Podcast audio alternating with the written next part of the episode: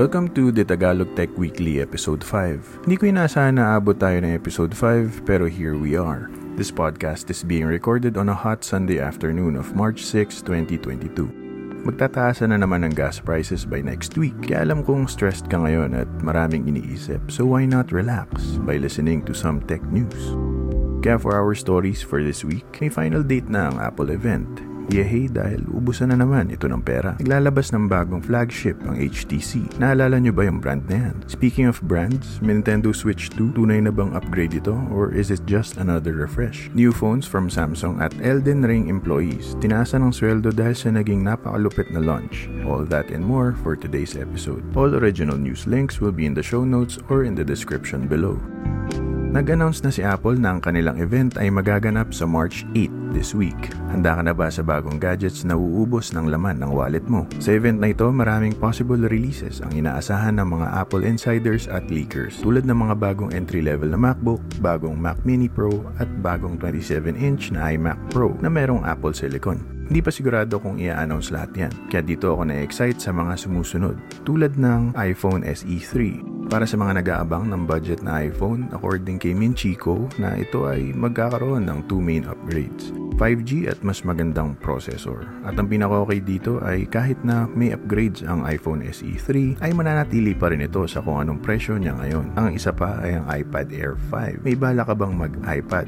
Tiis ka muna ng mga ilang araw dahil nababalita na maaaring mag-introduce si Apple ng bagong iPad Air 5. Nababalita na maaaring ma-refresh ito para makasabay sa bagong iPad Mini 6. Makakatanggap ito ng upgrades tulad ng A15 processor, 5G para sa cellular models, apat na speakers at wider front camera for center stage. Tansya ko na makapal pa rin ang bezel nito like the iPad 4, gayunpaman inaasahan na magkakaroon ito ng back camera upgrades pero wala lang itong LiDAR tulad ng mga iPad Pros. At last but not the least ay ang announcement at release ng iOS 15.4. Maraming bagong feature ang update na to pero para sa akin ang universal control ang talagang dapat abangan. Lumabas na ito sa developer beta kaya inaasahan ko na sana ay mapush na ito sa ating mga normal users. Para sa hindi nakakaalam, ang universal control ay ang pag-control ng iPad mo gamit ang keyboard at trackpad ng MacBook mo. Aside sa pwede mong gawing extra extended screen ng iPad, ay ngayon pwede mo na rin siyang makontrol as an iPad using your MacBook. Sana March 8 na bukas, tapos sana sweldo na kasi I cannot wait. Sa bandang Samsung naman tayo. Pinakita na ng Samsung ang mga bago nitong A-series at M-series na phones. At ito ang A13, A23, M23 at M33. Ang A-series ay isa sa pinakamabentang lineup ni Samsung. Ang A13 at A23 ay 4G only merong apat na camera at 5,000 mAh battery with 25 watts fast charging. Ang A13 at A23 ay halos pareho lang ng specs dahil pareho itong may 6.6 inches na 60Hz LCD display. Pareho rin itong may octa-core na processor at 2.2 GHz and 2 GHz na chipset para sa A13 at mas mataas naman ng konti ang nasa A23 with 2.4 GHz and 1.9 GHz na chipset. Ganon rin sa RAM at storage. 3, 4, 6 GB of RAM with 32, 64, and 128 GB of storage para sa A13. At 4, 6, 8 GB of RAM at 64, 128 GB storage naman para sa A23. Ganon rin sa mga kuya nito na si M23 at M33 halos pareho lang rin ang specs. Pero merong 5G ang M23 at M33. Ang M23 ay merong 4GB of RAM at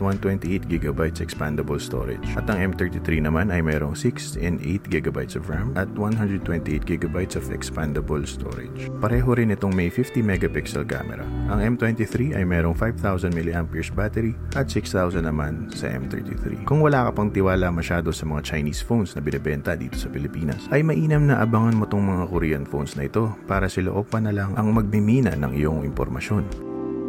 Bumili ka ba ng Switch OLED? Alam nyo ba na nung 2017 pa nilabas ang original na Switch? At since then, yung bagong Switch OLED na ang pinakamalaking update nito ever since. Pero hindi ko pa rin ito makonsider na Switch 2 dahil oo maganda nga ang screen at maliit ang bezel pero same pa rin ang internals ng Switch OLED. Well, nandito ako para report na paparating na ang Switch 2. Kind of. Merong NVIDIA DLSS source code na nag-leak at nakita dito ang sandamakmak na entries mentioning NVN2. At tama kayo nang iniisip na ang ang NVN2 ay ngongo for Nintendo Switch. Ang NVN2 refers to the graphics API, kaya medyo confident tayo na malaki ang chance na gumamit ang Nintendo Switch 2 ng DLSS tech ng Nvidia. Para sa mga hindi nakakaalam, ang DLSS ay AI-powered tech na nagbibigay ng mas mataas na frame rate at resolution independent of the hardware. Which makes sense dahil mapapalakas nito ang performance ng Switch nang hindi kinakailangan ng halimaw na hardware.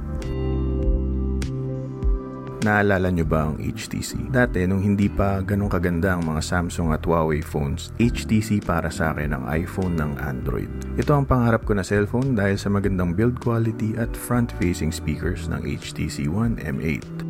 Sabi sa isang report ng DigiTimes na may planong mag-announce ng flagship smartphone ng HTC this April. Ang purpose ng smartphone na ito ay para sa bago nilang metaverse platform called Viveverse at ito ang kanilang description ng Viveverse. Viveverse is here to connect people from all walks of life to an open and accessible virtual world. Through this new form of living, everyone is empowered to explore, work, and play in a safe environment. Each experience is unique and your transactions and data are secure. So nagtatanong rin kayo, paano yung phone? Ayoko niyang Viverse na yan. Well, sa ngayon wala ring binanggit ang HTC sa kahit anong maaring spec ng smartphone na ito. Ang alam lang natin na ito isang flagship na phone na pang metaverse. Kaya pwede nating asahan na dapat malakas at beefy ang specs nito. Kung mababalik lang ng HTC ang dating ganda ng design ng kanilang mga smartphones plus modern specs, ay malaki ang chance na makabalik sila sa top spot. Pero sa ngayon, kailangan muna nating antayin ang announcement ng HTC this coming April 2022. Malapit na ang second quarter ng taon.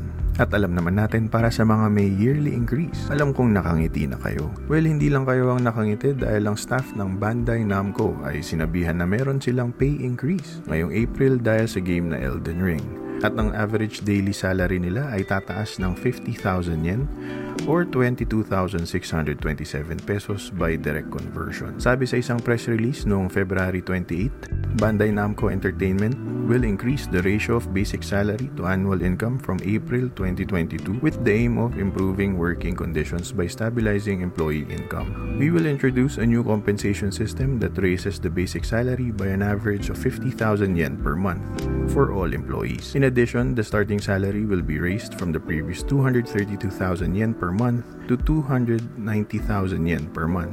Nangyari ito dahil sa napakagandang launch ng Elden Ring at ang ganda ng mga reviews nito sa Steam at padami lang ng padami.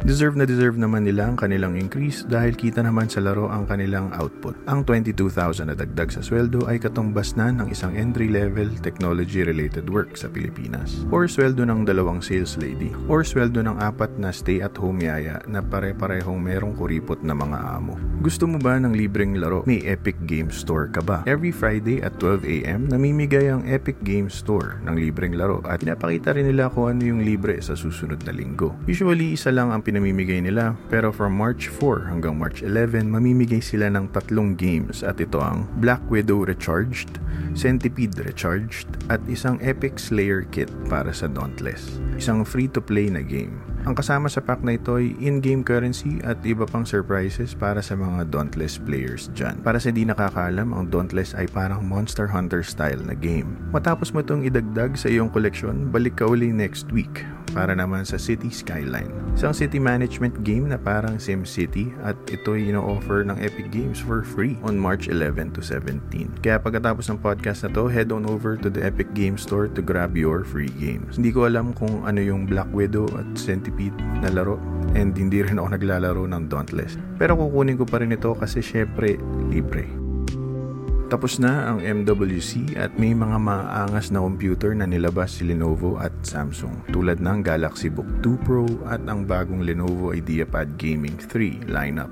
Maganda yan, pero ang pag-uusapan natin today ay mga lumabas na smartphones during the event. Simulan natin sa mga smartphone na malaki ang chance na hindi lumabas at ito ang prototype foldable ni TCL.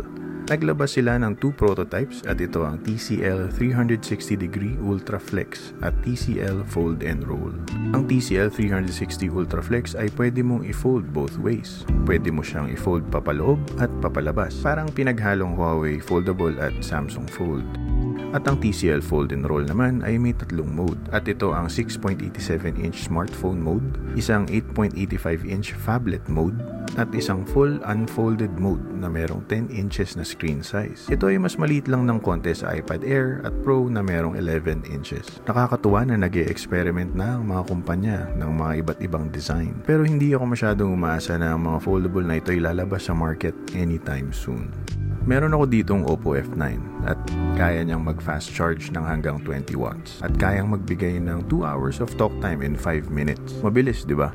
Pero walang wala ito sa technology ngayon lalo na't may mga 120 watt charging phones na sa market. Kung tingin mo malakas na ang 120 watts, hindi pa nakontento dito ang Oppo at Realme dahil naglabas sila ng 150 watt ultra dart charging. At ito ang showcase nila sa MWC 2022. At ang kanilang claim, 50% charge in 5 minutes. Napakalayo kumpara sa 5 to 7% in 5 minutes ng Oppo F9. Kumpirmado na meron ito ang Realme GT Neo 3. At sabi naman ng Oppo na susunod na rin ang mga OnePlus phones this second quarter 2022. Wala pang sinabi si Oppo tungkol sa 150 watt na SuperVOOC pero may pinakita silang proof of concept na 240 watts fast charging na kaya mag full charge ng 4,500 mAh battery in just 9 minutes.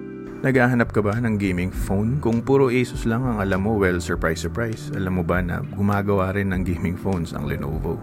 At sa MWC, in-announce nila ang Legion Y90. Aside sa unique camera placement niya, inaasahan na meron itong Snapdragon 8 Gen 1 with 18GB of RAM. Meron din itong bagong vapor chamber cooling system para sa mga gamers natin na nagbabatak sa ML at 5,600 mAh battery with 68 watts of fast charging. Ang presyo ng Y90 ay 3,999 yuan, around 32,883 pesos by direct conversion.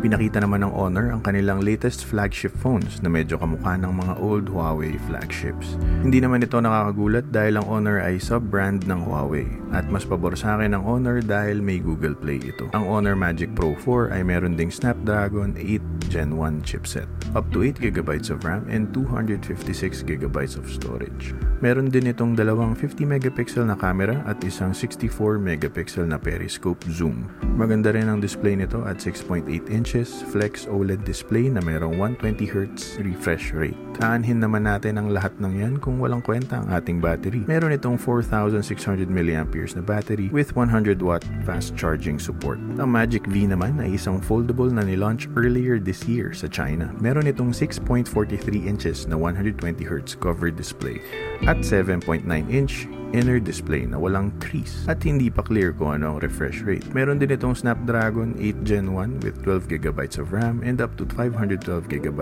of internal storage. Sana sumikat ang Honor at dumami pa ang mga phones na kanilang ginagawa.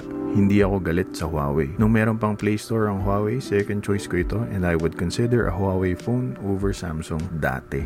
Maganda kasi ang battery life at build quality ng mga Huawei phones and I am hoping na manahin ito ng Honor.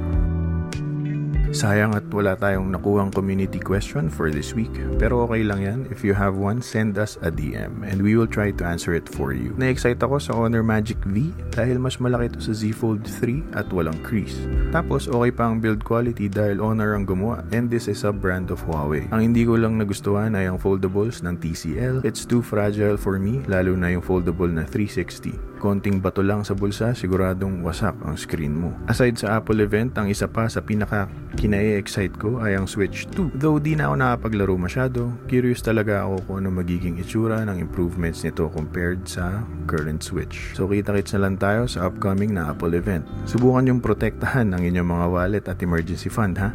Huwag niyong galawin. Manalig lang kayo sa mga natutunan nyo sa Peso Sense Group. For now, hanggang dito na lang. I enjoyed this week's tech news and sana kayo rin. See you on our next episode.